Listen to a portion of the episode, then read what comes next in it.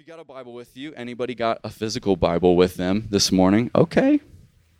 If you don't, you can just write this down or you can turn with me or click with me on your phone. Our key passage today is Ephesians uh, 2, verse 19 through 22. We're kind of just going to be bouncing back and forth from this for the rest of the session, but here's what it says. It says, So then you are no longer strangers and aliens. Another translation says foreigners. You're no longer foreigners, but you are fellow citizens with the saints and the members of the household of God. Amen. Built on the foundation of the apostles and the prophets, Christ Jesus himself being the cornerstone. So we'll get to this in a second, but Paul is saying, hey, you're part of something bigger. It's actually ancient it's 2,000 years old. You're a part of this whole crazy movement um, of saints and revivalists and apostles, and it goes all the way back to one person. It's all built on one person. Who's that? Jesus. That's right. Good morning. Uh, let's continue. Verse 21 it says, Jesus is the cornerstone. In him, whom the structure, the whole structure, being joined together, grows into a holy temple in the Lord. In him, you are built together into a dwelling place. Somebody say, dwelling place. Dwelling place for God by the Spirit. Okay, so there's a couple really quick little truth nuggets that we find in this passage before we get into citizenship. Uh, and Pastor Ken talked about this last weekend, but the kingdom of God is a family. We're invited into a family. You know, when you get saved, it's not just about you and God. Like in our in our culture, we are so individualistic and so people in Christianity, we, we think, oh, it's just about me and God. Like if me and God are tight, I'm good. I don't need to go to church. I can watch church online. I don't have to be planted in the family of God. I, I once was having a conversation with one of my neighbors, and I was trying to get him to come to New Song. I was inviting him, and he he told me he was like, "Dude, I'm good. I, like I seek God. Like me and God are tight, but like church is just not for me. Like I, I've done church, but now I connect with God like through books and podcasts and, and nature. And at first, I was like, well, I'm really glad that your heart is open to God. Like, I'm super thankful that you're, you're I think you're seeking God on your own. But unfortunately, you're missing a huge aspect of the fact that when you got saved, you weren't saved from a family, you were saved into a family. So if you want to write that down, I think that's a great a great note that we need to realize is Jesus salvation doesn't individually save us from a family uh, it saves us into a family. So if you are walking in salvation, but you're walking in it without the family of God, you're missing a huge aspect of God's plan for your life. And this family that we're invited to is not just the people that you're members with at New Song Church.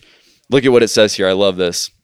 It says, But you are fellow citizens with the saints and members of the household of God, built on the foundation of the apostles and the prophets. So we we all have our family histories. Does anybody have anybody that's famous in their family history? Yeah. Is it the are you the Hershey one, where like somebody in your family is like like invented Hershey? Oh, nice. Wow. Do what? Oh yeah, you, yeah, you're pretty famous. That's true. That's true. So we all have family histories that we we all have family histories that we inherit. Some of that is good stuff, some of that's not good stuff. Maybe it's like some generational curses and things. We all inherit a family history, but here's what's so cool about this passage it tells us that when you are born again, you inherit, you inherit a family history. And guess what it is? It, you inherit the family history of revivalists in the past, of apostles, of the prophets, like this is a family history that goes back 2,000 years and it's built on the foundation of who? Jesus. Jesus is your brother, right? Do you remember that message? Was that Sarah? Behold the family of God, Jesus is your brother. But the second thing that sticks out to me in this is uh, that the family of God that we're invited into, we are called to be unified.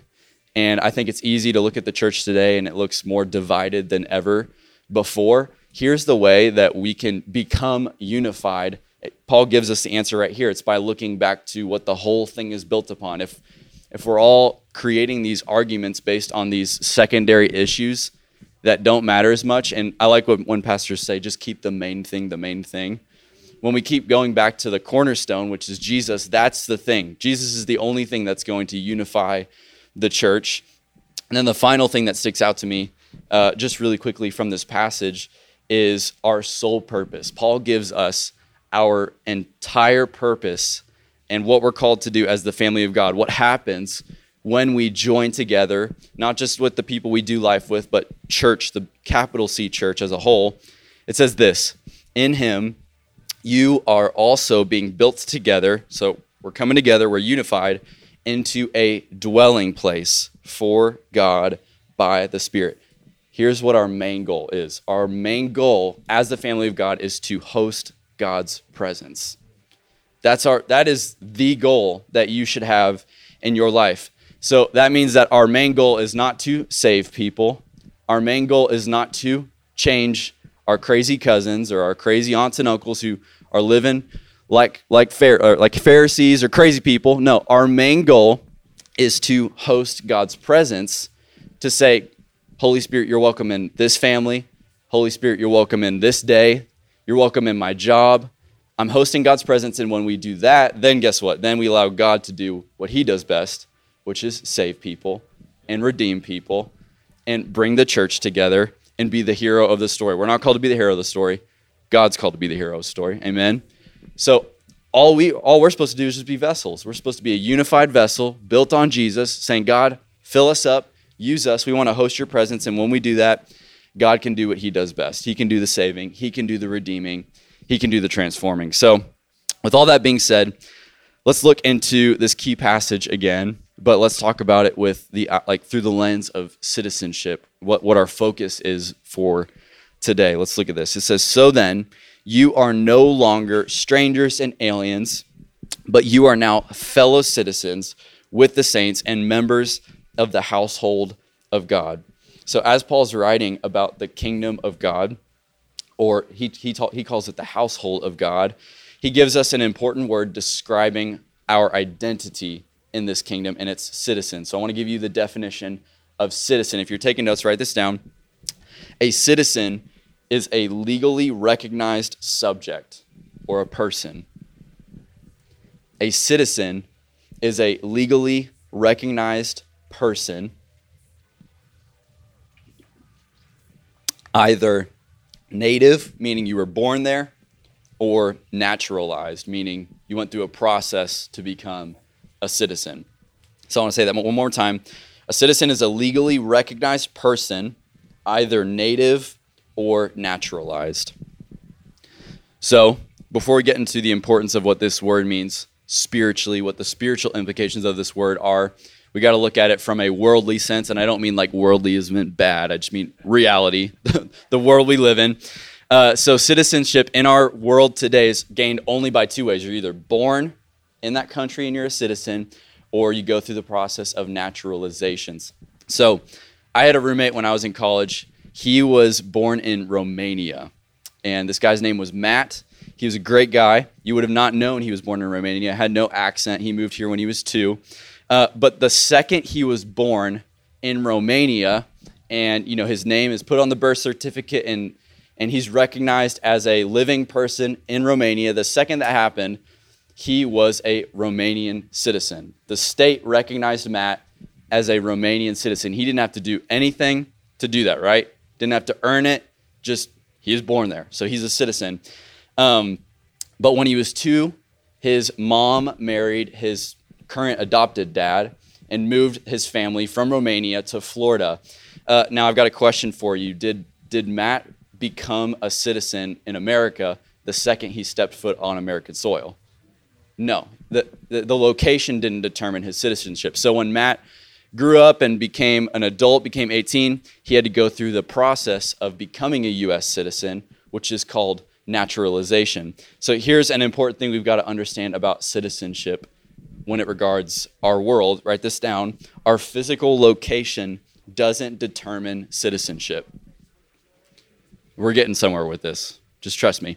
Our physical location doesn't determine citizenship. So when somebody enters the kingdom quote unquote, of America, uh, you know, they don't, they're not seen as a citizen the second they step foot on American soil. We have a process in our country of how you can become a citizen, but you're not legally seen by the state as a citizen the second you step foot in America. And in the same way, here's what that means spiritually location doesn't determine spiritual citizenship. Location doesn't ter- determine spiritual citizenship. In other words, and we've seen this, we see this all the time. Maybe you've seen it in your life.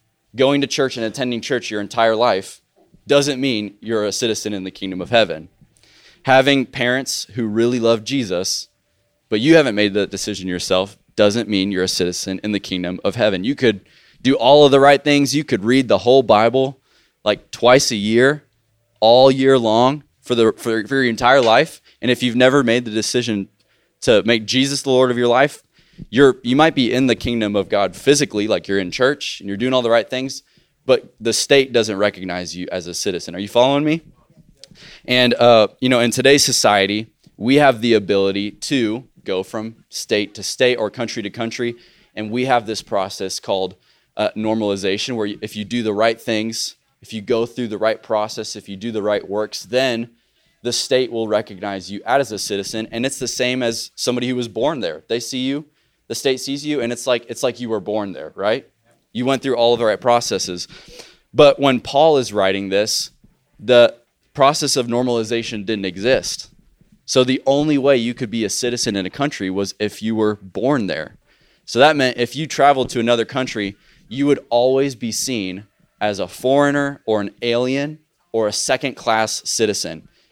You hear me? Didn't matter how hard you tried, didn't matter how much you integrated into that culture. If you weren't born, if you weren't native to that culture, you were seen as a second class citizen. And this is why Paul uses this, this phrase in this passage from Ephesians, Paul is writing to, uh, to a group of people, and he uses this word citizen very intentionally because he's not writing to a Jewish culture. He's writing to a Gentile culture. Gentile is anybody who is not Jewish by birth. So lean in with me for a second. This is really important. When the church is starting to grow and to expand, you know, it went to the Jews first, and Jews are getting saved, but then eventually Gentiles start getting saved. But the Jewish people saw Gentiles as second class citizens in the kingdom of heaven. And they, they weren't Jewish by birth, and so they started adding works and religion and stipulations to the gospel for the Gentiles. They're like, yeah, you can be a Christian, but you got to keep the feasts and you got to do all of these Jewish things, and some of you guys got to get circumcised. Yikes. And they, they allowed Gentiles to be Christians, but only if they were to do this process to normalize them. Are you following me? They had to go through this process of normalization to be a real Christian because they were looked at as second class citizens. But Paul is doing something very intentional here. He's saying, no, no, no, no, no, no. You, he's talking to Gentiles, you are not foreigners. You're not second class citizens. You are citizens in the kingdom of heaven. Look at what he says. You're no longer strangers and aliens, but you are fellow citizens, fellow citizens with the Jewish people by birth who received Jesus, with the saints and members of the household of God.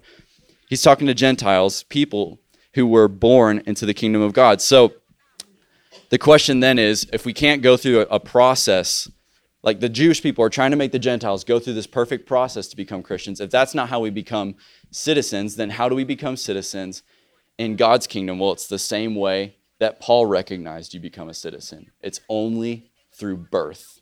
The only way that we enter into God's kingdom, it's not by works, it's not by doing all the right things, it's not by going to every serve Saturday on the calendar. It's only by birth. Write this down. The only way into the kingdom of God is through birth. That's how we become citizens. This is why Jesus tells us in John 3 3, this is super important. He says, Jesus answered and said to them, Truly, truly, I say to you, unless one is born again, he cannot see the kingdom of God. Jesus makes it pretty simple. Unless you're born again, God is not going to recognize you as a citizen in the kingdom of heaven. But here's the good news about that. You actually don't have to do a bunch of good works to become a citizen. You don't have to go through this process of normalization.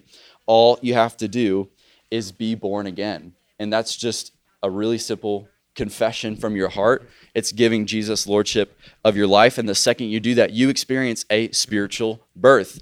And it takes you from being a second class citizen in the kingdom of God to being seen as somebody like, like Jesus who came from the Father onto the earth. This is some good stuff. So, um, and this also means, and we're going to get to this in a second. I don't want to get too much into this, but this means, and I've kind of been saying this over and over again, that doing religious things doesn't doesn't open the door to the kingdom of God. It doesn't open the door. So now that we've nailed down uh, what the word citizen means, what Paul was talking about when he says this word citizen, uh, we've got to look at how this goes from an identity that we take, because that's an identity word. We've got to see how that moves into our practice. So, how does citizenship translate to practice? Well, citizens, write this down. Citizens are expected to enter into citizenship. Citizens are expected to enter into citizenship. So, I was born in the United States. I don't know if you could tell, you probably couldn't, but I was. And when I was born in the United States, uh, I didn't have to do anything to be seen as a citizen, right? I was born on this soil, so the state recognizes me as a U.S. citizen, and that's pretty cool because guess what? When I was born, I didn't offer anything to our society, and you didn't either. When you're born, you don't offer anything to the country you're born into, but are you expected to just walk in that identity but never offer something back to the kingdom? No, no, no. When you grow up and you become an adult legally by the state, you're expected to not just be American by birth, but you're expected to be American through practice. Does that make sense? And so this is because ex- citizens are expected to enter into citizenship. So I want to give you the definition of citizenship. Um, and before I do that, I'm going to read it right next to citizens, when we, the one we just defined. So, citizen is a legally recognized subject. So, that's speaking to identity. That's who you are. But here's what a citizenship is it's a relationship between an individual and a state to which the individual owes allegiance and in turn is entitled to its protection. So I'm going to give that to you again. A relation or a citizenship is a relationship between an individual and a state to which the individual owes allegiance and in turn is entitled to its protection. Does anybody need that again? Okay, one more time. Relationship between an individual and a state to which the individual owes allegiance and in turn is entitled to its protection. And here's another part, you don't have to write this down. Citizenship implies the status of freedom with accompanying responsibilities. So, citizenship is relationship. We might not see it that way with our country, but we're in relationship with the United States. Relationships offer you something, but they also require you to give something for it, right? So, I think we could all agree we're our country's not perfect, but we're all really blessed to live in America. The United States is not perfect. We got a lot of issues, but uh, we're, we're very blessed. We live in a country that a lot of people would do pretty much anything to move here. Um, we've got great benefits. We have the ability to vote, uh, just to name a few things. But even though we live in a quote unquote free country, does that mean that we can just do whatever we want? Does that mean we can just do whatever we want? No, that doesn't mean we can just do whatever we want.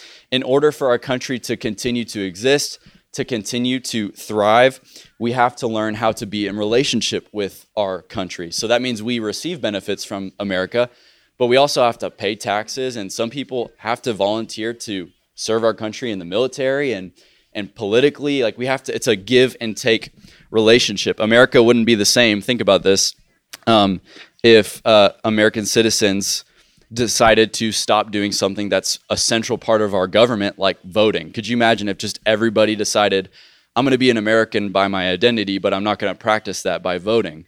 If nobody voted, we wouldn't be a democracy anymore. We wouldn't be America anymore. And so, because of that, uh, if if our country is going to function the way it was intentioned and designed to, it takes people being in relationship with it. So we don't just take, take, take from our, our country. We also have to give and decide who we want in office. And in the same way, God's kingdom, it can't do what we talked about last week, the original intent, without people recognizing not just that they're citizens within their identity, but recognizing that they have a part to play and a relationship to play in that kingdom through a citizenship. Are you following me? Um, so God has a vision of his kingdom giving you power and privileges. There's some great privileges living into the kingdom of God. One of my favorite ones is this thing called the fog. It's called the favor of God. When you're in the when you live in the kingdom of God, you walk in the fog. It's kind of like what Pastor Tonderai was preaching about last week. You just you blessing people, and you don't even know you're doing it because you're a Christian. So we walk in the fog, but not only that, when you live in the kingdom, we have a responsibility. We're supposed to grow this kingdom. We're supposed to live by this kingdom's morals. Are you following me? So, what does this look like practically as a Christian? Uh, well, Paul makes it pretty clear in our key passage. It looks like people understanding a couple of things that we're invited into a family, not just an individual walk with God. We're supposed to be unified with that family, and we're supposed to host God's presence through this family. And when we become that unified family who's intentionally saying, God, we want you more than we want the things of this world. God, we want you more than we want to have a big church. God, we want you more than we want to look holy. When we do all of those things, then his power shows up in our kingdom, and that means his kingdom grows. All right? So, this next section, we're going to look at the difference between how God's kingdom works compared to uh, the way our kingdom works in America. We live in a democracy. And some of this Pastor Tonderai preached last week, which was everybody there for last week's message? I finally got to listen to it yesterday. It was so good. And you're going to hear a lot of what he preached already, but that's okay. I think if God's repeating himself to us, that means we're supposed to be like, God, what are you saying to me? Um, but we live in a kingdom where we have a democracy. So citizens are responsible for who's in government. We have a say in what's going to happen, how our government's going to function, who's going to function in it. Uh, but this is not how the kingdom of God functions. This is not how it works. The way you function in the kingdom of God is not by shaping it based on how we feel or what we like. The way we function in the kingdom of God is living under the decree of the king. So, to simply put, if you want to write this down, we don't tell God what to do. God tells us what to do. It's pretty, it's pretty simple. Just make it real easy for us. We don't tell God what to do, God tells us what to do. So, what does that look like? Well, God's kingdom, this is so cool. God built, we see this in Genesis, God built the kingdom, this world, through his word, and he sustained it through his word. And all he calls people to do is trust that word and then to live from that word. Or I like to say, live under that word. And so this is crazy. The enemy knows that this is how the world works. He knows that the world is sustained through God's word. And so this is why, in the very beginning, the very thing that he comes against when he comes to Adam and Eve, he knows that, hey, they're going to further God's kingdom if they just trust what God said. So the first thing the enemy does is attack and question what? God's word. That's the first thing the enemy does. God creates this beautiful world, and then he gives them his words by saying, hey, you can eat from any tree in the garden. Just don't eat from the tree of knowledge of good and evil. So he gives them clear word and then the enemy shows up and questions the very thing that God said. And so, what I love about this is the enemy didn't go to them and question God's existence. He wasn't like, Do you really believe God exists? He didn't go to them and try to get Adam and Eve to be like, Does God really love you? No, no, no. The, the very thing that the enemy questioned was, Did God really say that? Did God really say, do you really believe that God said that? And the second they did that, trusted the enemy's word instead of God's word was the second the kingdom of heaven stopped growing. So write this down if you're taking notes. Citizens in the kingdom of God have to learn to trust and treasure the word of God. We have to. Citizens in the kingdom of heaven have to learn to trust and treasure the word of God. Just a couple scriptures about God's word that I love.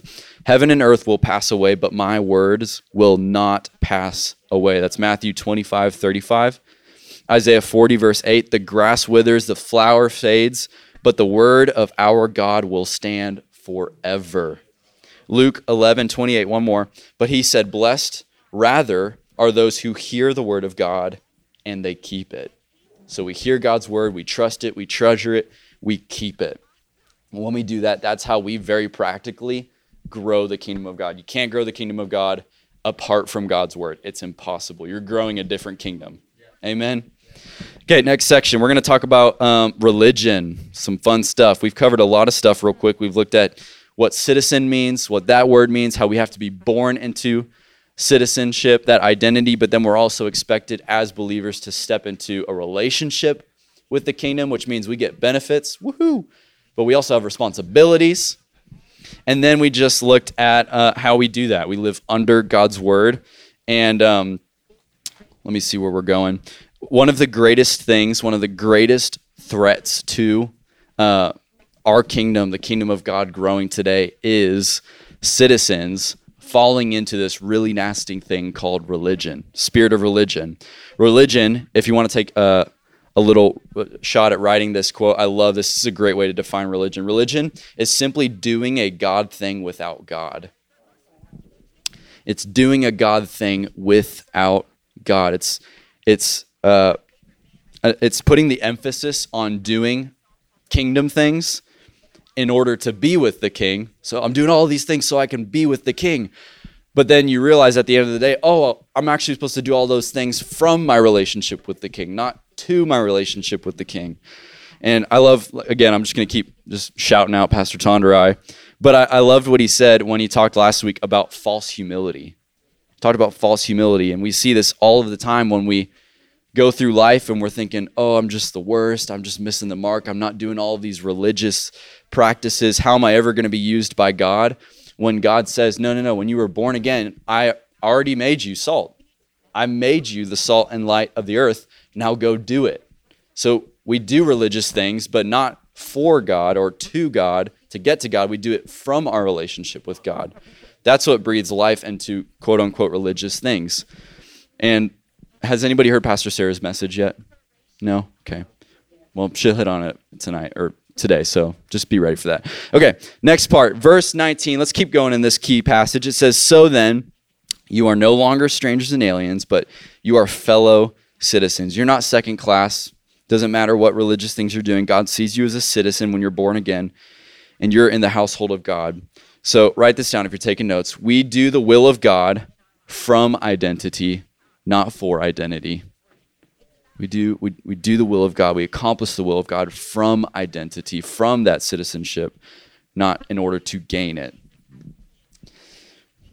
The next aspect of the kingdom of God, and I'm running out of time, so I'm going to try and hammer through this so we can get Tonderai up here, is we've got to understand that uh, we're not just citizens of heaven.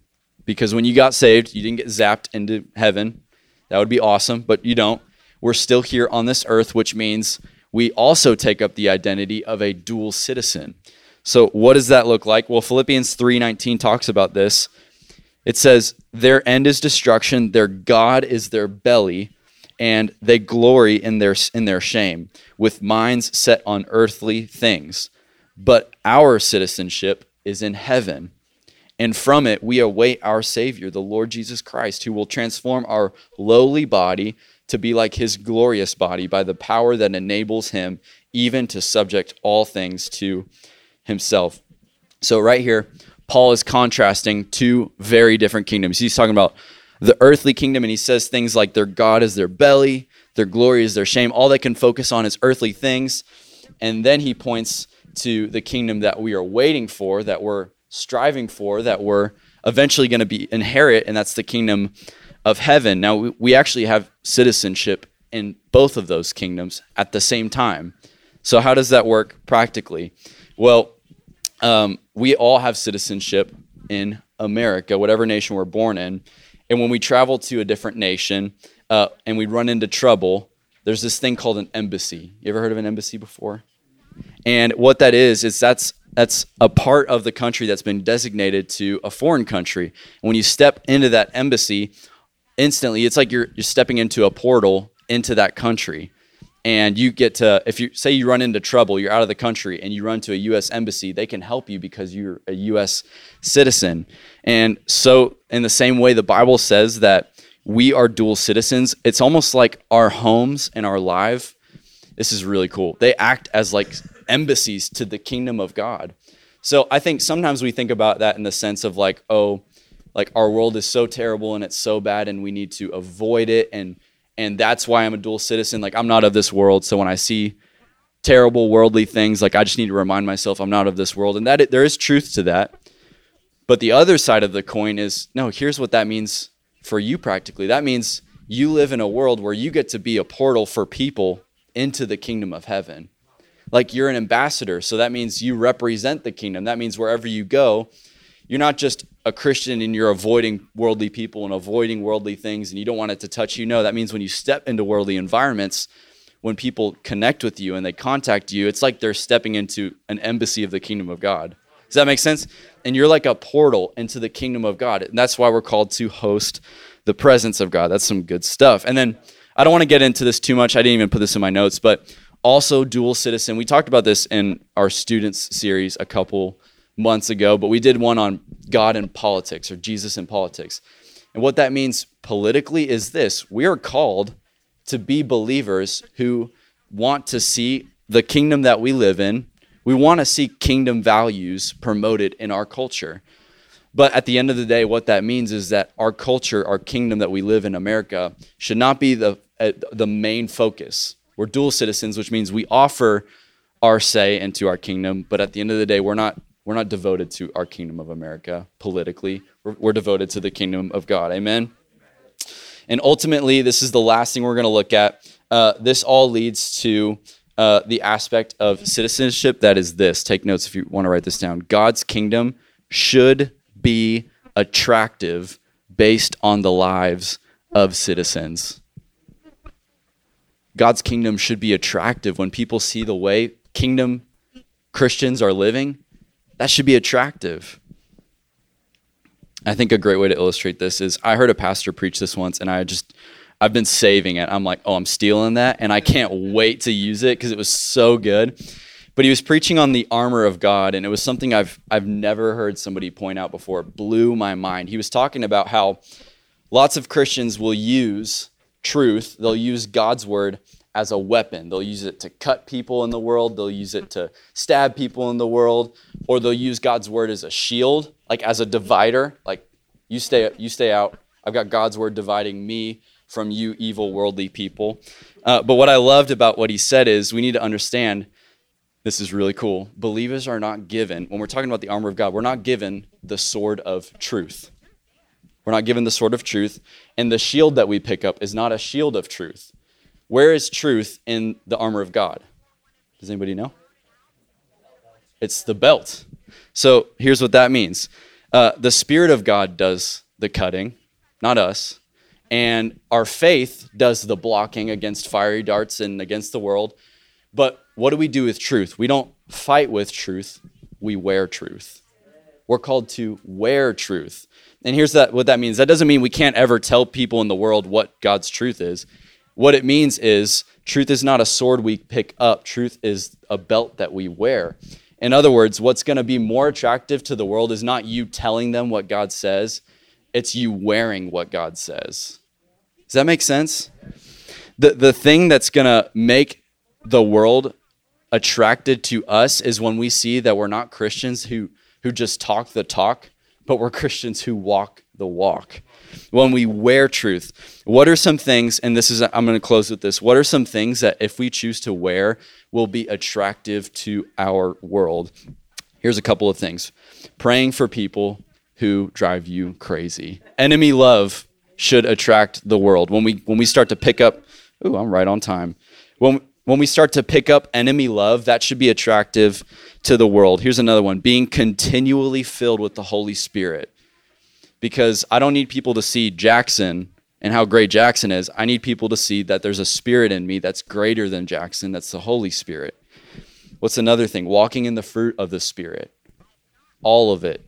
The fruit of the Spirit love, joy, peace, patience, kindness, goodness, faithfulness, gentleness, and self control. All of those fruits. stepping into freedom from habitual sin. When we start to wear that truth and people see us in the church, not like in the same boat as people in the world, but we're walking above our struggles eventually and walking in freedom, that should be attractive to the world. Having marriages that reflect Jesus dying for the bride. So husbands not just, you know, like lording over their wives, but like dying for their wives. And then wives submitting to their husbands like like the church is supposed to for Jesus. That should be attractive to the world. Discipling your kids, that's a belt of truth we should wear, new song. Discipling our kids intentionally. Uh, what else? Growing in the gifts of the Spirit.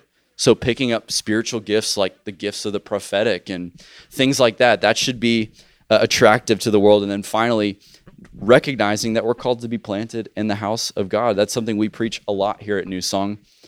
But there are so many people who don't have a family, and there are so many believers who aren't plugged into the family of God.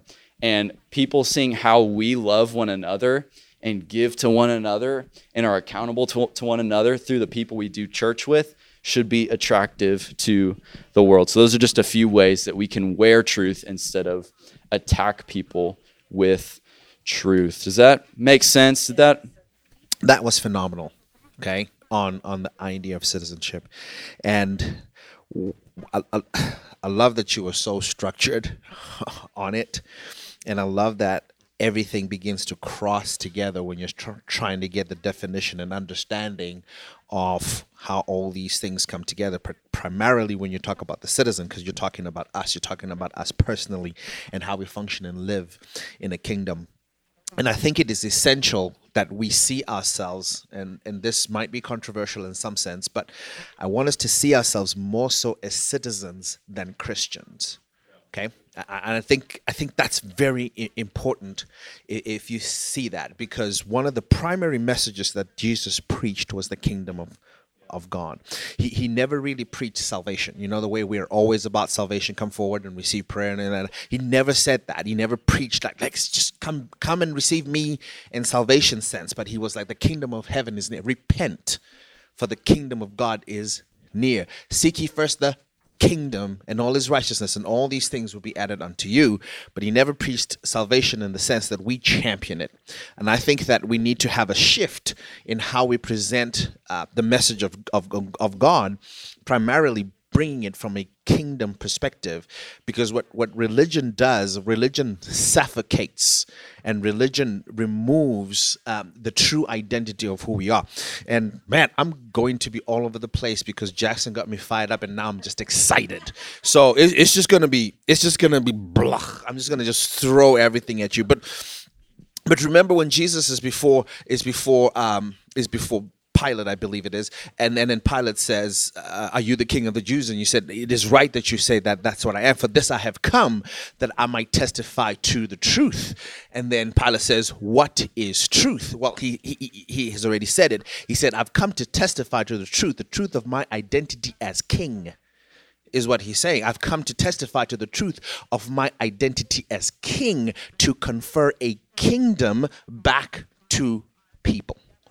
So the reason why the kingdom is near, because again, he's not saying this. This is not said in Malachi. You don't see it in Zechariah. You don't see it in Daniel or David or Hosea, but you see it in the gospel. It says the kingdom of heaven is near because the kingdom of heaven was stolen or taken away in Genesis, when the serpent came and deceived the woman, what was taken away was the kingdom. And when the kingdom went, so too our identity went.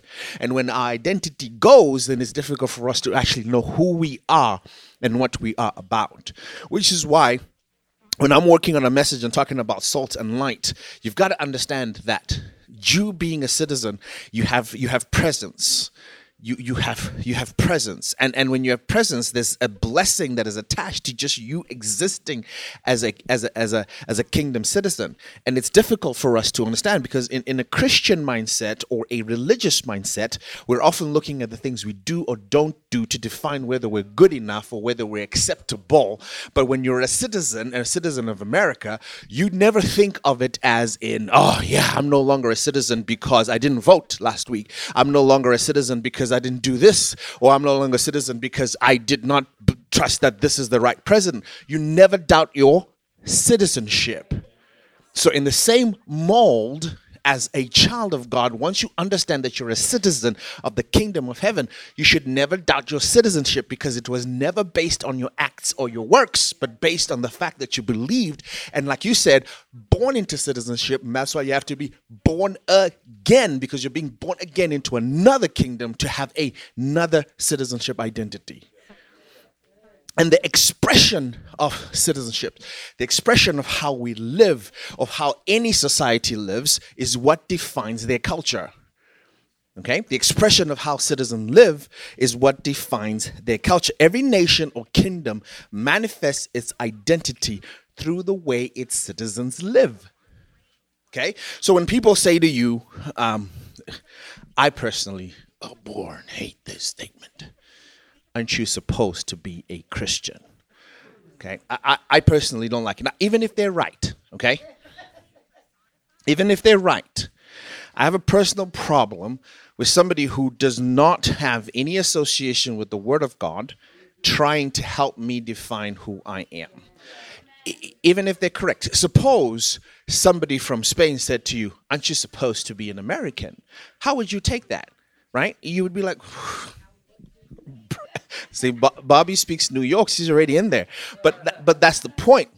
And and and the thing is, I think the reason why social trends keep changing is because we succumb to these definitions that people are putting on us, or these expectations that people put on us as Christians. We succumb to them and we move the line away from who we truly are in order to appease the people that are trying to define us. Because at the end of the day, the definition of who we are is not embedded in so much as in what we are physically or what we offer with our hands and with our feet, but more so by the king who defined us. So the only one who has a right to say, aren't you supposed to be, is the king, because from him flows everything.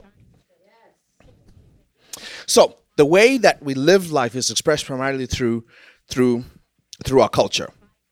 Now, culture is going to be made up of so many different things.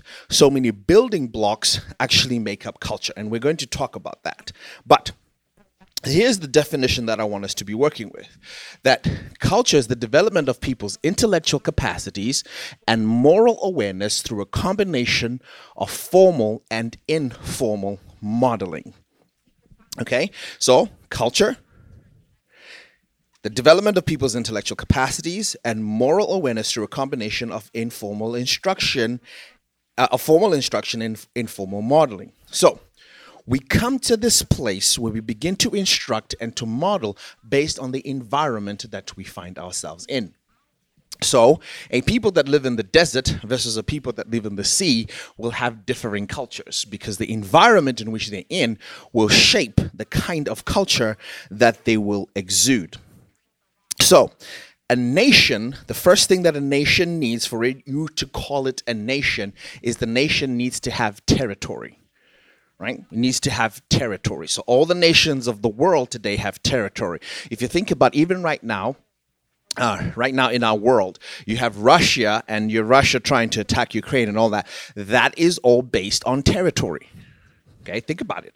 The idea is for territory because the more territory you have, the more influence you can have on the people groups that are within your particular territory. So they need to have territory. And from that territory begins to define the kind of lifestyle or the kind of life that they want to live. And so the environment the environment is, is, is, is key to defining this. But then you have to have people sit down and have a desire on how they're going to work out how what ideals how people's lives ought to look like similarly when people left england or europe and they came over here in america they were greeted with a particular type of environment and they were running away from kingdom.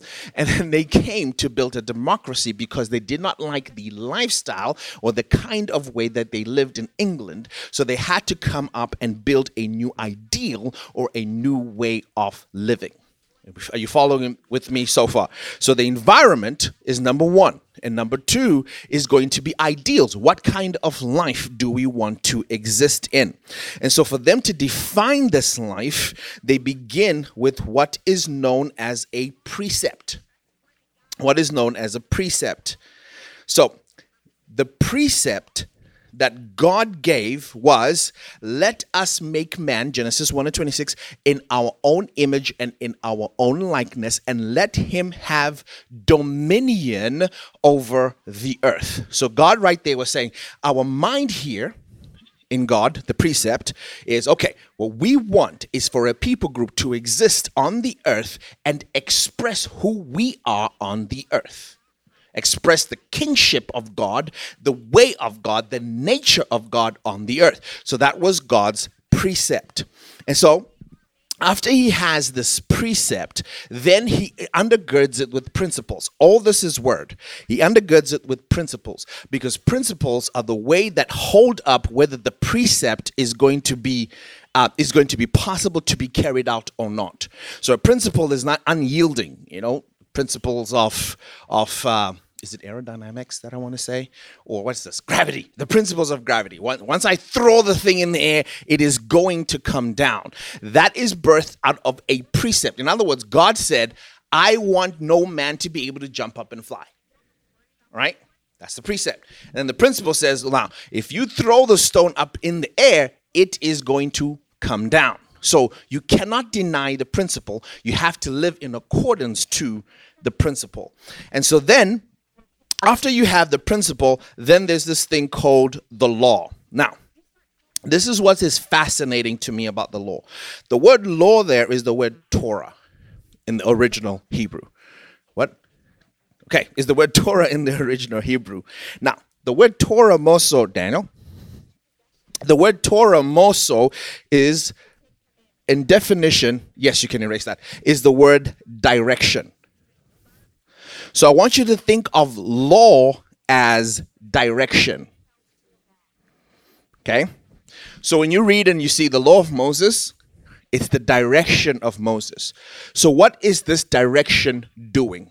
The direction or the law is leading you back to understand God's original precept. Did you catch that? The law is saying the law is not, I just want you to have a terrible life. That's why I'm making this law. Okay? That's not what law is there for. Law is not there for, for you to make to make your life difficult. Law is actually there to give you freedom. That's what law is there for. Because law is giving you direction to say, I'm giving you the direction so that you would know my precept, and that precept is undergirded by principles. Okay? So when you see the law, when God says, Thou shalt not kill, thou shalt not uh, covet somebody else's wife, shall have only one God but me, and he's giving you the law, he's saying, I want you to see this because when you practice this, you will know my original idea, which is my precept. And if you understand that, it is all undergirded by the principles that I'm going to give you. That if you live by these principles and if you live by the law, you're actually going to carry out what I originally planned and desired for your life. And so now, because of that, now because we have law, we have precept and freedom, all these begin to make up the type of culture that we should exist in. So when we follow the law and we follow the principles, these are building blocks to culture. Okay? Because from this now, we can build a whole bunch of things from this, which I'll, I'll, I'll talk to you about in a little bit. But from this, we can build a whole bunch of things like value. What is it that we value? What is it that we champion? What is it that we uh, that we decide that we're going to be against? That we don't want this to be a part of it. All of this is coming from the original idea that God had, and that is the kingdom. So if you want to define a people group or understand who they are, you have to understand their culture. Coming from a different nation and coming here, this it, it, it gets illuminated. Okay, it gets illuminated. First of all, you're watching a show in Zimbabwe. Okay, and people are wearing shorts, like real short shorts, and skimpy vests. And to us, thinking, my goodness, what is wrong with these people not wanting to dress up? You know? What, what's going on? Okay? The weather here is totally different to the weather from where I come from. Shorts to us is not the way that you dress, whether formally or otherwise. Daniel here is wearing shorts. Right? To us, this is in a Zimbabwean culture because our environment, the weather, allows us to keep wearing pants. And you wear shorts when you're playing a game, like soccer. Then you wear soccer shorts. Then you come here, obviously, people wear shorts a lot because the weather dictates that you need to dress down in order for you to be comfortable. Because if you're going to wear a suit and tie, again, I'll talk about this. The British taught us that a gentleman knows no weather, right? So it doesn't matter whether it's cold, hot, whatever. You got a suit and tie. You are togged up. That because you're a gentleman, right? So when you come here, none of y'all look like gentlemen. So I have a thing of what is wrong with this society? What is wrong with this people group? But when I come and see your environment, I begin to understand why your culture is the way that it is. Are you following me? Okay, so then I have an appreciation. So when I understand that, all of a sudden my mind changes in where I don't see you all as people that don't want to be gentlemen or ladies. I see and understand, oh, this is why. Another thing is would watch these movies and people would go through walls. Okay? Our homes are made of 100% brick. So when we're seeing this, we're laughing and we're saying these people is lying to us. Nobody can just be thrown through and they just go through the wall. Then you come over here and you go, oh, it's wood. Oh, oh, it makes sense right? And then you get a revelation and understanding. So the expression of your culture tells me a lot about you, tells me who you are. And once I understand and have an appreciation for that, I am actually going to be less judgmental, more understanding, and actually ready to minister a gospel of truth or a gospel of love because I've seen your culture. So it is imperative to understand this. Okay. So the kingdom of God is no different in that God Himself wanted to institute a culture.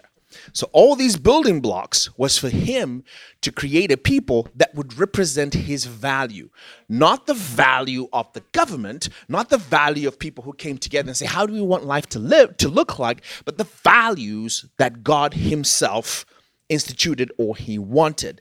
So, how was he going to do this? Now, understand that the first model of kingdom was taken away because Adam and Eve decided to do what they did and so sold the kingdom over, which is why you have the kingdom of darkness and you have the kingdom of light because they gave over the rights of this earth over to the enemy.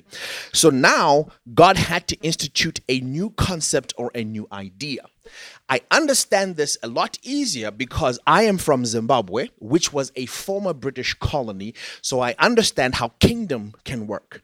Now, obviously, because this was run by men, it had all the darkness to it and the evil to it, but the principles of it was actually correct in how things ought to work. So now you've got, well, Pastor Jackson talked about the dual citizenship. You have got a people group that live within a land that does not belong to them. So, uh, oh, that belongs to yeah. the the land does not belong belong to them, but you want to take over their land. So you've got these people that got together that are from a foreign land, and they decided to divide the world into different sections. Then they said, all right, Spain, you go, you take this portion. Uh, Portugal, you take that portion. England, you take this portion. French, you take that portion. Because again, what is important about any kingdom is its territory. The more territory you have, the more influence you are going to have. And so Britain is a very small place. If you actually see it on the map, it's a very small place. So to expand this kingdom, they had to go and attack other places. And in attacking those other places, they're expanding their land, they're expanding their territory. But once you get the land or you get the territory, in order for this to truly be a true representation of where you're coming from, of your ideals, to actually create a British culture within Zimbabwe, within a different land, there was this process known as colonization.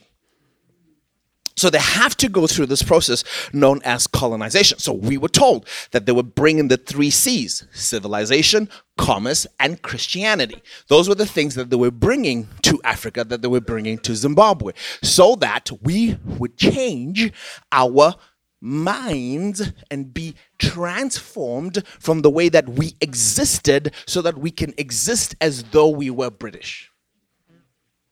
Are you following me? So this is the process of colonization. So this is how God then begins to infiltrate the culture.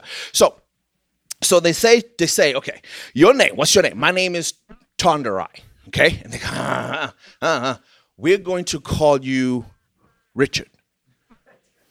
Okay? So don't call yourselves by your African names, because your African names are evil. We're going to give you new names. And those names were British.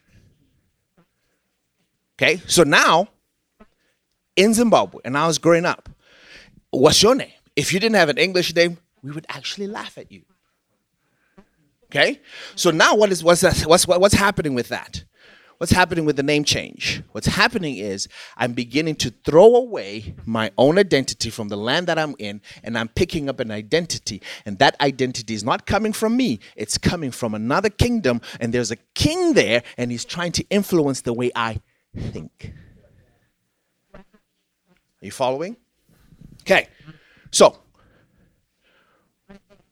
when Paul, who used to be called, you guys are Bible students, I love it. The name change is a process of colonization.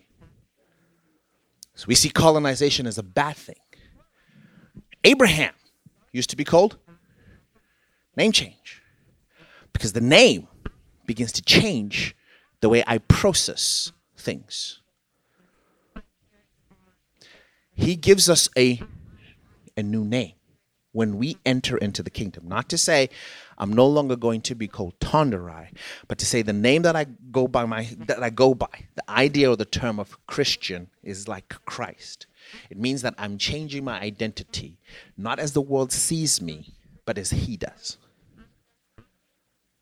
So you don't have to change your actual name, but the thing you call yourself, right? I'm stupid. I'm an idiot. I'm not enough. I'm insufficient. I'm insecure.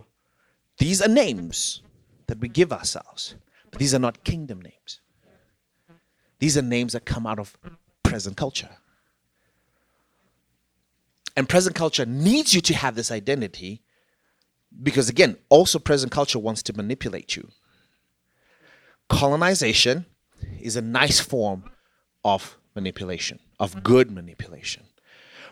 If the king is a good king, and God is a good king.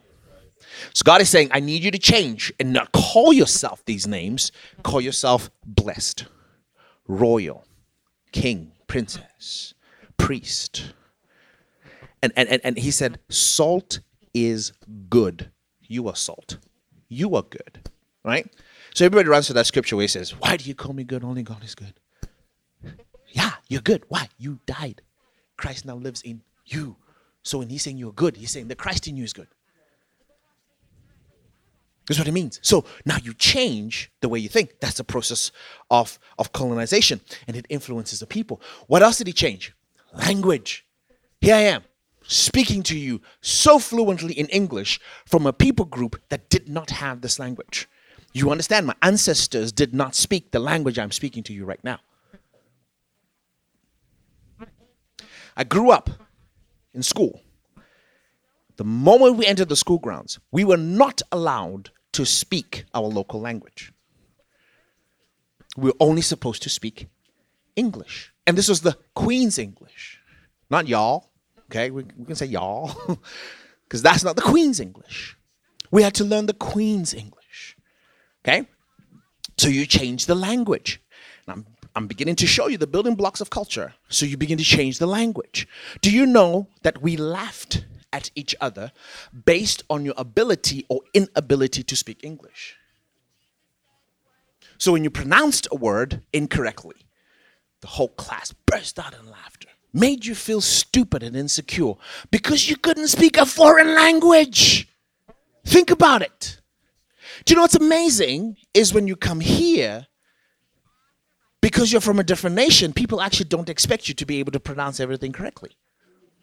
So you're not laughing at me when I say things incorrectly because you don't expect me to really get it correctly because you know it's not my language. But we're laughing at each other over there. Why? Colonization. Our language changes. So God gives you a new language. So that the words that come out of your mouth are different than the words you used to speak because life and death is in the power of the tongue. They that love of it shall eat of its fruit. So God changes your language. Okay? And this is a building block of, of culture. And so we, now at this time, things were beginning to change in Zimbabwe. But people used to get together before school starts. And do you know what we would sing? God bless the Queen. That's what we do. God bless the Queen, who's gracious and all these good things. Colonization. So that our minds completely changed. Our buildings were European, street names are European. Zimbabweans love tea, not coffee. European. Our values were changed. So we began to shun and look down on that which was actually ours, which was actually Zimbabwe. Not to say that that was perfect. Don't get me wrong. Not to say that that was perfect. But this is how an identity cross took place. And now, if you go to Zimbabwe, well, maybe not so much now, but in the great good days, when you went to Zimbabwe, it was like a little England because of colonization. And that, my friends, is what God wants to do to create a good culture in us to actually colonize. Because then what will happen is, in a good sense, when your language changes, when your identity changes, the way you do life, the way you express yourself, when that reflects the king, then the kingdom becomes attractive and people. And the Bible says, since the days of John the Baptist, the kingdom of heaven suffereth violent, and violent men lay hold of it. In other words, people are violently trying to get into the kingdom of heaven. Why? Because we've been effectively colonized, and now we are a colony that exists within a foreign land, but that expresses a different culture to its contemporary. We're not called to be relevant, we're called to be different. When we work so hard to be relevant, we actually lose our salt. Because then I'm going to change some things and try and bring in a little bit of the world, you know, so that we can be seen as the world. And and and the stage is smaller, so I can say this because you're Bible students, okay? Everything you hear from this particular pulpit, right? Everything you hear from this position, from this class especially, and you want to take this attitude wherever you go, go back and look at it. Go back and study it because people that are standing here are men just like you and me. And whatever they say, that too needs to be challenged. So you go back and say, okay, is this correct? Is this guy on track? Because what, what do you go back to? You actually go back to the Constitution, you go back to the precept. Does it flow with the precept? Does it flow with what God wanted, with his original thought? So here's what I'm going to tell you. Okay? This is my opinion. I'm in my opinion box. I love opinion boxes because you of attack me for it. See? You have yours, I have mine. They're like noses, right? You have yours, I have mine. You can't attack me for my nose. But here's my opinion box. When we began to put on the bright lights in the churches and all that stuff to try and be relevant because we wanted to make sure that we were not as boring to bring in the church and we changed a whole lot of things within church or kingdom culture in order to attract, we began to lose our saltiness. That's an opinion you don't don't go quoting me and say this is what Newsong preaches. You're allowed to say this is Tonderai's opinion. I'm okay with that. I can defend my opinion. It's a thought. But that's what I think. The more we try to be more relevant to our contemporary, to be more relevant to our culture in America, wherever it is, and we say, you know what, people are watching Disney and movies and be and, and, and you know, church is boring. So let's make it more exciting by creating this environment and blah, blah, blah, blah, blah, blah, blah, blah. And then we did that to make it attractive.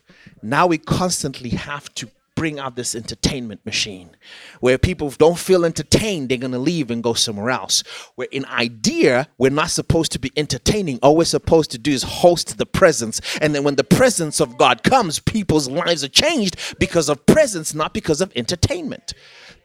That's my opinion I, am in my opinion box but that's that's how I, I i i see it because again we have not in some places we have not allowed ourselves to be fully colonized because we still hold on to our own ideals. We're not poor in spirit as we should be.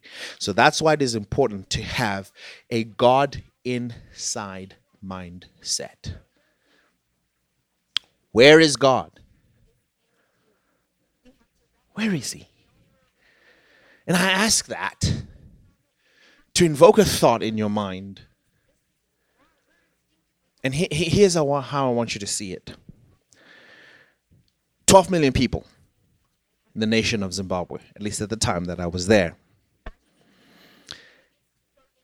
And there, I don't know how many kids there are, standing at the beginning of the day and they're singing God Bless the Queen.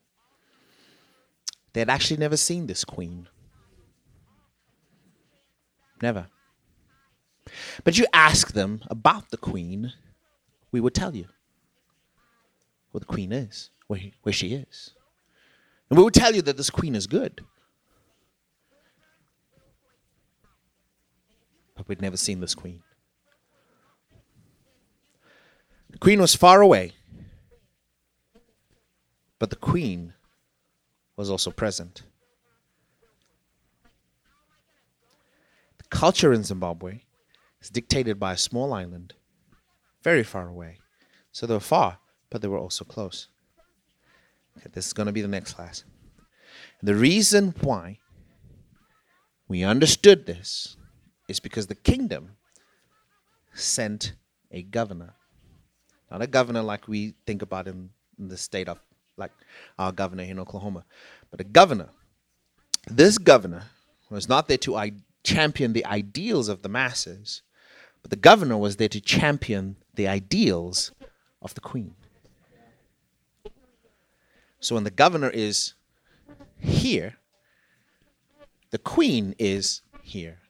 Because what the governor does is to imprint again of the queen. Governor in the kingdom of God is the Holy Spirit. What does he say?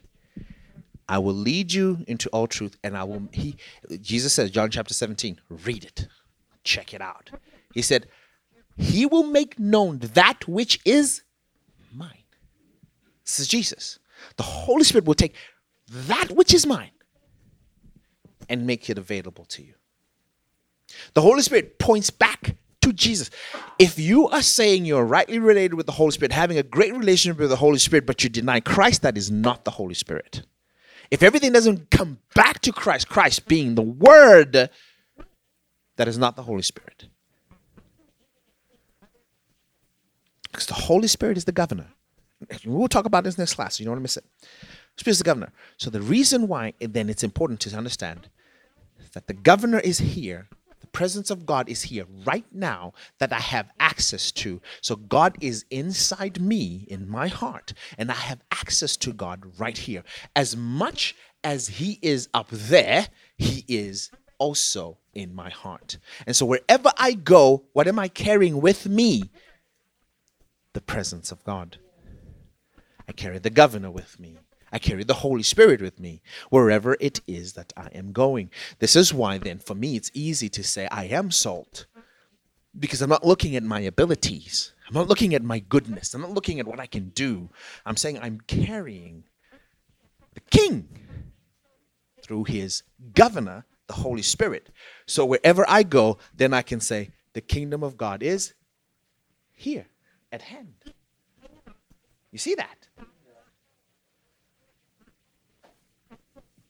If these things happen, read, read it. Read what Jesus says that if these things have happened, good things have happened, then the kingdom of God is near. Then you know the kingdom of God has arrived. Right? Did God leave his throne? No, but it's God inside me. I'm running out of time. Thanks, Jackson. Okay. So the influence of the king is, imprint, is in, imprinted on our hearts. We carry the DNA of God. So we're going to talk a little bit about the building blocks of culture. Okay? Daniel, erase. I'm going to go so fast. I got six minutes to do this. So hopefully you can write faster than I can talk. Okay, so these are the building blocks of culture and how culture is manifested. What makes things important to us, and then we begin to manifest them in our lives. Okay, I'm going to divide them into three separate categories. Number one, how we live.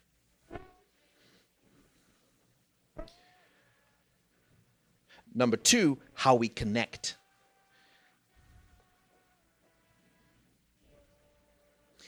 And number three is what we allow, accept, and reject.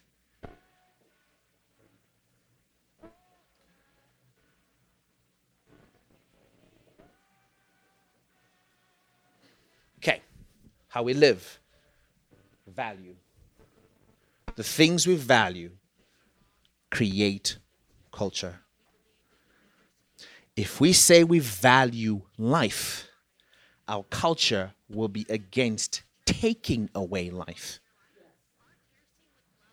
Do you follow what I'm saying? If we say we value life, then our culture should be against taking away life. Okay? That is a bedrock of what makes culture. What does God value? Here's your scripture. I'm not going to read it. Matthew chapter 5, verse 3 to 10. You should be familiar with it. Those are the Beatitudes. Number two, under how we live is what we prioritize. These are the bedrocks of culture. This is how culture manifests itself. Okay? If we prioritize money, our culture is set up in order for people to obtain money. That's what we value. We'll prioritize money over any other thing. So we will champion and say, capitalism, don't take away my capitalism, right? Because we value what capitalism brings out. Now, I'm not saying I'm against capitalism, or neither am I saying I'm for capitalism. That's the beauty of holding this mic. You don't get to know my true opinion on certain matters. I'm just giving it to you as an example. So I prioritize it. Okay? If you say, man, we have to have food, we, we must eat, for we die, we will prioritize food. Okay? What do you prioritize as as kingdom as kingdom citizens? What should you prioritize? Seek ye first the and his. That's what you prioritize. You don't prioritize food. You don't prioritize identity. You don't prioritize money. So, in your personal culture, what is it that you prioritize? Because in your personal culture, if it's kingdom culture, what you should be prioritizing is the kingdom and righteousness, then all these things are added. We'll talk about that some more. Okay? And then custom. Custom is the things that we do.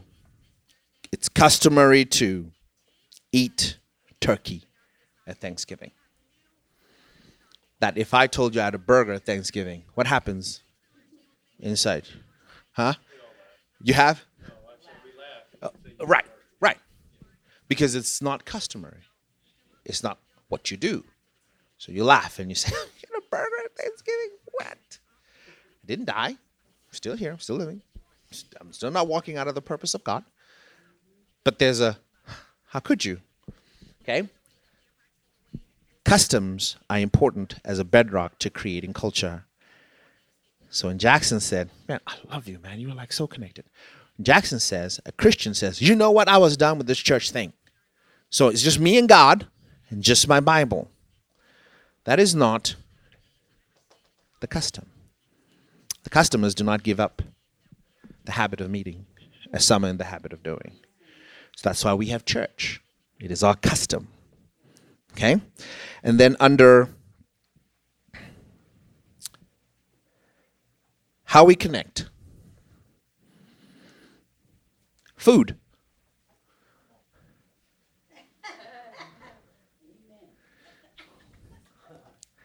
Connect over food, don't we?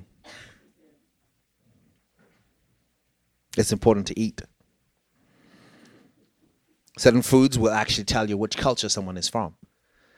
We have Asian food, and we have. I'm still trying to figure out what American food. is. Can someone tell me what American food is? but they have steaks everywhere else. they have meat everywhere else. I'm still. I'm. Still, I need help on that one because I've been in this country for a while, and somebody says pizza. I'm like, it's not Italian. I don't know. But anyway, I, you when you catch me, just help me out to understand. This is American food because I'm still get to find it. Everybody says, "What do you want?" I want Italian. I want Mexican. Nobody says I want American. So anyway.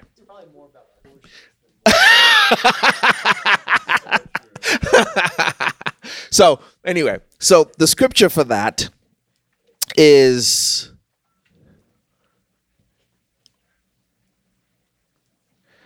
Luke 6 and 30. No, no, no, it's not. Okay, I'll make you find it. I'll make you do the work. I think it's Matthew 4 and 4. Man does not live in bread alone, but by every word that proceeds out of the mouth of God. If it's not Matthew 4 and 4, don't throw spears at me. You're the scholar. Go and check it out. Make sure that I'm correct because the way I wrote my notes here kind of weird. Okay, so that's in food. The next thing is clothing.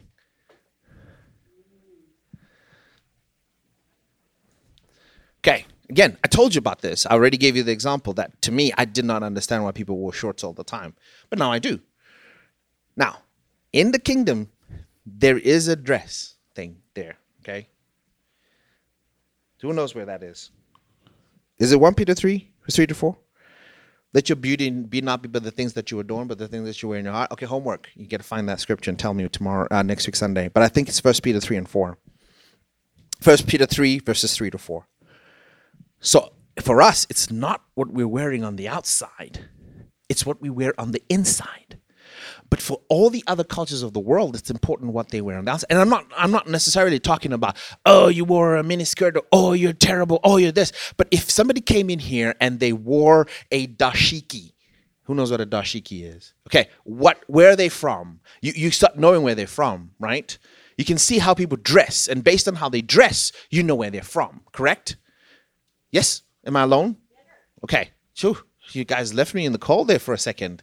All right. Yeah when I see somebody wearing those, uh, we call them Nigerian garbs, the Nigerian suit, and they put this thing on and they it's all over them. They got a big hat on them. I'm like, yeah, that's a Nigerian because of the way that they're dressed. Does that make sense? Okay, so how we dress, but what we clothe ourselves is not with the outside, but with what's on the inside.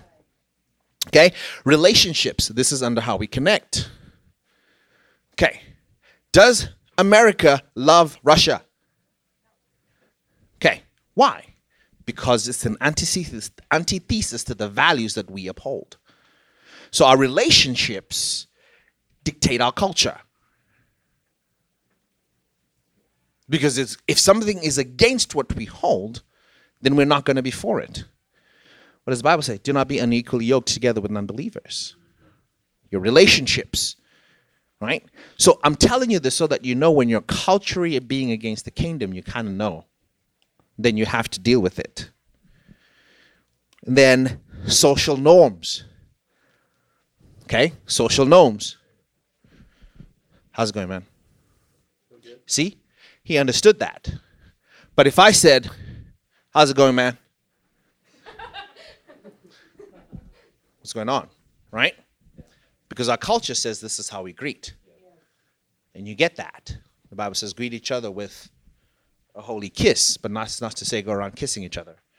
But the idea is greet each other with holiness and in truth, knowing that you're connected and you are the same. So there are social norms that are manifested out of culture. And then, under what we accept, allow, reject, is morals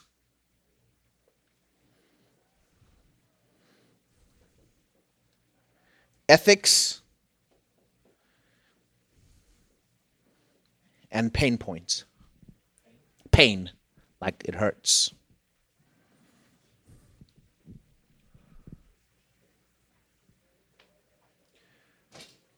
Our morals is what we allow and what we don't allow. I tell you this from a cultural perspective, and I'm taking up your time. I hope I hope you will forgive me. Blame it on Jackson, but I'm taking up your time. the strangest thing to me in this culture is how easy it is for people that are not married to live together. Where I come from, you don't have to be a Christian. Just the culture dictates that that is a shame on your family. In, in, in a, you don't have to be Christian. So everybody looks down on it. Does it happen? Of course it does. Just because we look down on it doesn't mean it doesn't. Of course it does. But when it does happen, you almost ostracize. You look down upon. You looked at with shame and disgust. Here it's we're just planning it and we're just going to live together before we're married. We're testing it out.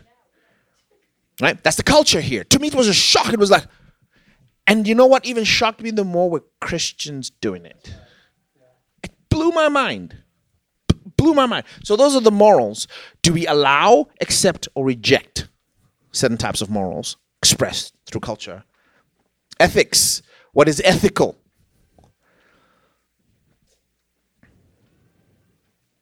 You've got to look at that. You've got to look at ethics. I'm not going to go deeper into ethics and pain points because I've taken too much of your time. So I want you to study what ethics are and what pain points are. Pain points are the things that make cause things to hurt, and we don't like it because it hurts. We don't like to study. We don't champion studying because ah, it's work. I would rather play a video game. I'd rather associate with friends and hang out. I'd rather do a whole lot of other things.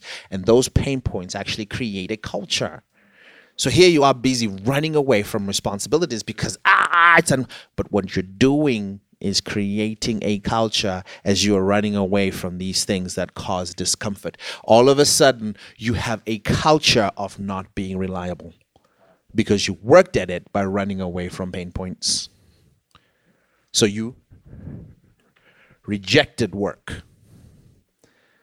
And that's a thing that's happening where people reject work. But work is who you are because God gave us work. Work is a part of who we are. We're not called into this faith just to exist, we're also called to work. We were saved to good works. So we, if we reject the works because of the pain point. It's not on my calendar. It's not on my this. And it's not on my. You actually find when we look at your calendar, your culture will tell you what your culture is. When we look at your calendar, the things that you do based on those pain points. Okay? All right. I'm going to close in prayer and then I'm going to say some things and we'll, we'll